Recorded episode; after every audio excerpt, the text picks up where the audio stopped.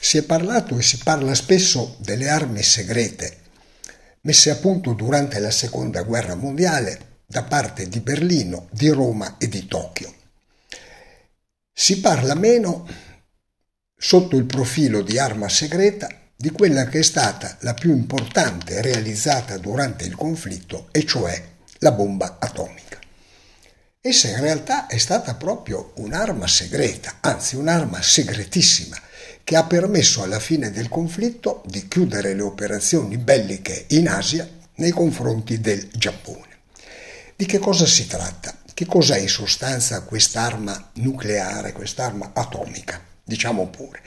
Era la, stata la ricerca per mettere a punto un ordigno che, utilizzando nuclei di atomi di uranio, attraverso il bombardamento di fasci di neutroni ad alta energia, sprigionasse una reazione a catena idonea appunto a provocare una esplosione di grandi dimensioni e dunque a dare un contributo significativo all'esito del conflitto. A dire il vero, questa ricerca sull'energia nucleare non è che inizi durante la seconda guerra mondiale, ma in tanti paesi, Italia, Germania, Stati Uniti, per l'Italia basterebbe ricordare Fermi, era già stata avviata anche se non erano arrivati a conclusioni, nessuno era arrivato a conclusioni significative. Sarà durante la guerra, per l'esattezza nel 1942, che negli Stati Uniti prenderà corpo il cosiddetto progetto Manhattan. Di che cosa si tratta? E cioè di un progetto che coinvolge centinaia di persone, fisici, ricercatori, tecnici, operatori mh, mm, scientifici, i quali, coordinati nell'ambiente militare dal generale Grues, hanno il compito di mettere a punto, a, di mettere a punto l'ordigno nucleare. E a questi collaborerà anche proprio il nostro Fermi. Gran parte di questi scienziati sono fra l'altro fisici provenienti dalla Germania, i quali sono scappati per le leggi anti-ebraiche, le leggi di repressione anti-ebraica. Saranno raccolti nel deserto del New Mexico, per l'esattezza vicino a Los Alamos, dove incominceranno ad approfondire queste ricerche. Per quanto altri punti negli Stati Uniti saranno costituiti per mettere a punto diversi aspetti di questa ricerca e anche tecnologie e anche parti dell'ordigno. La prima cosa da sottolineare è questa della segretezza. Come hanno fatto a tenere segreto un progetto di questa portata che, come ho detto, coinvolgeva centinaia di persone. Ecco, essi sono in un isolamento quasi totale, tutti questi operatori. È un controllo esasperato che riguarda la vita privata, le comunicazioni, le relazioni interpersonali di queste persone. Se si può usare un'espressione estrema, direi che non era violata la loro privacy, la loro privacy non c'era più. Per molti di loro, per anni, oltre al controllo dei rapporti familiari, c'è stata una vera e propria esclusione da qualsiasi contatto esterno. E occorreva, fra l'altro, oltre che tenere segreti i risultati, i processi, i progressi che venivano via via realizzati, c'era da fare un'altra cosa, c'era l'urgenza di arrivare in fondo a questo processo. Perché? Perché si sapeva che la Germania lavorava in questa direzione, anzi molti pensavano che la Germania fosse già molto avanti in questo settore. Ebbene, si rivelerà invece il contrario, che saranno prima gli Stati Uniti ad arrivare a questo risultato, la Germania non arriverà a mettere a punto una bomba atomica, anzi negli ultimi tempi eh, i vertici politici tedeschi non credono neppure nella possibilità di farlo. Poi la guerra avrà gli sviluppi che conosciamo e la Germania cadrà, si arrenderà prima che gli Stati Uniti dispongano dell'arma atomica. Teniamo presente che la resa tedesca è considerata ufficiale dal primo maggio del 1945, la bomba atomica sarà a disposizione degli americani più tardi e dunque quando c'è la conferenza di Yalta, benché la Germania ancora non sia sconfitta, gli alleati non dispongono di questo tipo di armamento e sarà soltanto, come ho detto, un po' più tardi, per l'esattezza il 16 luglio che nel deserto del New Mexico sarà fatto esplodere il primo ordigno, eh, diciamo, atomico sperimentale. Erano stati prodotti per l'esattezza tre ordigni nucleari, uno al plutonio, due all'uranio e una quarta in fase di, ancora di preparazione. E mentre questa, come ho detto, al plutonio sarà fatta esplodere il, 20, il 16 di luglio del 45, le altre due saranno tenute pronte per essere utilizzate. Sarà dunque durante il vertice di Potsdam, che si svolge dal 17 luglio al 2 agosto, che vede ancora una volta riuniti i vertici dei tre paesi che si considerano importanti vincitori della seconda guerra mondiale, anche se la guerra ancora non è finita, e cioè gli Stati Uniti, l'URSS e la Gran Bretagna, che durante questo vertice manderanno un ultimatum al governo giapponese. Dal momento in cui Truman è venuto a conoscenza della disponibilità dell'ordigno, viene mandato un ultimatum al governo giapponese nel quale si chiede la resa incondizionata del Giappone. Ma oltre alla resa si fa un avvertimento molto grave alle autorità giapponesi che se non ci sarà la resa immediata e incondizionata, il Giappone dovrà aspettarsi la distruzione totale dal cielo, queste sono le parole esatte usate dal presidente Truman, quale mai è stata vista sulla Terra, cioè avvertono il Giappone di disporre di un'arma terribile, nuova, devastante, che useranno se il Giappone non si arrenderà. Ma il Giappone non crede a questa minaccia, non crede a questo avvertimento. Ritengono che sia una manovra della, degli Stati Uniti per indebolirne le difese e per portare dunque a una loro arrendevolezza. Qual è la conseguenza? La conseguenza è che presidente Truman decide l'uso di questi ordini.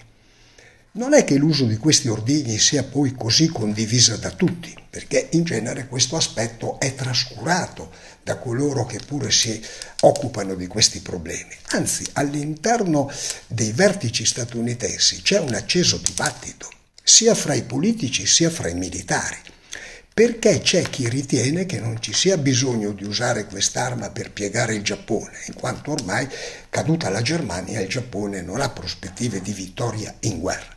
Ma c'è invece chi sostiene che debba essere usata per un altro motivo, e cioè che il Giappone sta conducendo una resistenza estrema non prevista dagli statunitensi, che fa sì che ogni volta che si tratta di conquistare qualche isola, via via che c'è l'avanzata delle forze, diciamo, aeronavali e anfibie dei Marines americani, il prezzo pagato è altissimo. Quasi sempre è un rapporto di caduti di 1 a 3 cioè per ogni tre caduti giapponesi ce n'è uno americano, un prezzo altissimo. So, battaglie come quelle di Guadalcanal, dove so, se muoiono eh, 60.000 giapponesi ne muoiono quasi 20.000 americani. Pensate alle battaglie di Hiroshima, alle battaglie eh, di Okinawa, la conquista delle isole Saipan, la ripresa di Guam, Ecco allora che il Dipartimento di Stato acquisisse una relazione nella quale si prevede che avvicinandosi sempre di più alle isole più importanti del Giappone, le quattro isole centrali del Giappone, i caduti sarebbero stati moltissimi, addirittura si parla da un milione a un milione e mezzo di morti americani per conquistare queste isole e che fra l'altro avvicinandosi lo scontro uomo-uomo sarebbe impossibile usare un'arma di questo tipo perché coinvolgerebbe anche le forze alleate. Dunque, Truman prende la decisione, rifiuta il parere di gran parte anche del mondo militare che è contrario a questo utilizzo, fra i quali lo stesso Eisenhower che al momento è in Europa, e decide, e decide di operare questa azione. Gli obiettivi che sono considerati non sono soltanto Hiroshima e Nagasaki, ma anche altri, altre città, un gruppo di città, 5-6 città, fra le quali Tokyo. Ma come mai l'attacco è fatto su Hiroshima e Nagasaki? Gli obiettivi prioritari era senz'altro la città di Kukura, ma in ambedue i casi degli attacchi Ecco qui il caso, la fatalità, le cose imprevedibili degli eventi bellici anche durante i periodi eh, di intensità bellica non così forte. La città di Cucura, quando gli aerei americani si avvicinano, è coperta da fasci da nubi e dunque preferiscono prendere obiettivi di riserva che però sono ben visibili e questo sarà il caso sia di Hiroshima sia di Nagasaki, che dunque non erano gli obiettivi prioritari, ma in una rosa di obiettivi finiscono per essere quelli scelti.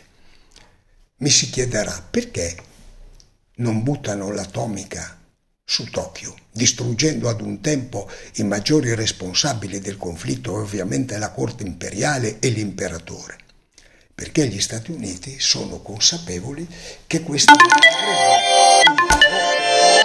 basta, basta, che questo non avrebbe interrotto, ma non so, non avrebbe interrotto le operazioni belliche, ma le avrebbe semplicemente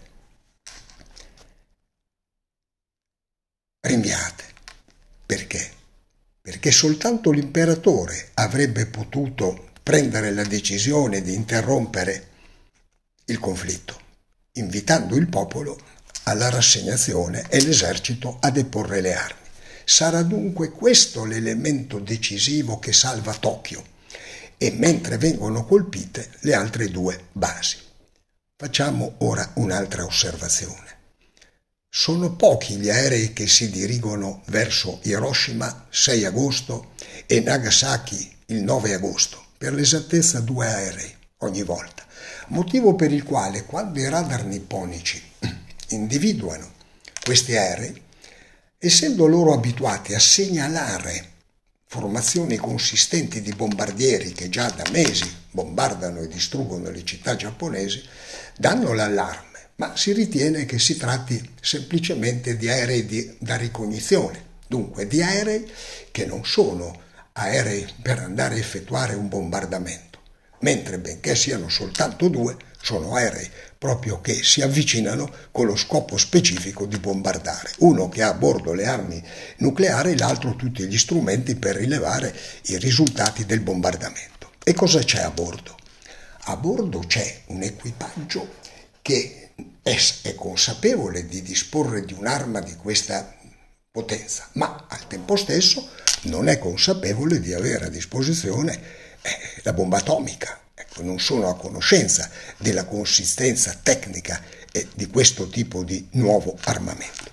E le città giapponesi, la popolazione giapponese, reagisce con misure tradizionali di prudenza quando le sirene suonano l'allarme, che fra l'altro è considerato un allarme preventivo in quanto gli aerei, come ho detto, individuati sono pochi e dunque la popolazione non si attende un bombardamento importante, anzi si ritiene che questi aerei passino in quanto fanno opera di ricognizione. Le due bombe dunque cadranno sulle due città praticamente impreparate a questo tipo di evento, non solo a un grande bombardamento, ma neppure all'eventuale uso di un'arma di questo tipo. Che cosa consiste questa arma? Questa arma è di circa, quelle usate, le due all'uranio, sono di circa 4.000 kg, sono lunghe 3 metri, hanno un diametro di circa 70 cm, non vengono fatte esplodere al suolo, ma vengono fatte esplodere a 500 metri d'altezza e hanno una potenza dai 12 ai 18 kilotoni. Mi si chiederà, ma cos'è un kilotone? Ecco, un kilotone è una misura per dare un'idea della potenza di un'arma atomica considerate in migliaia di tonnellate di tritolo, per cui sui 12-18 facciamo una media di 15 eh, kilotoni, si tratta di 15 migliaia di tonnellate di tritolo corrispondente alla potenza di questo ordigno. L'effetto è conosciuto, è un effetto devastante sia per quello che riguarda le popolazioni, sia per quello che riguarda l'ambiente, cioè la distruzione quasi totale di Hiroshima, meno Nagasaki perché cade, cade in una vallata vicino mh, mm, alla città, ma non proprio sulla città. E il risultato è ovviamente drammatico. In ambedue i casi abbiamo immediatamente un centinaio di migliaia di vittime, più le conseguenze dei feriti gravissimi che moriranno eh, poco tempo dopo, poi tutti contaminati dal fallout. Come reagisce il governo di Tokyo a questa disgrazia?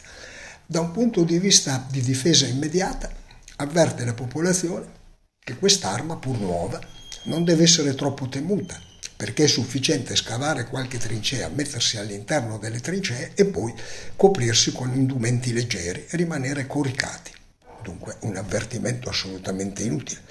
Però al tempo stesso il governo di Tokyo manda immediatamente equip di fisici e di chimici eh, giapponesi a vedere che cosa è successo e questi riferiscono.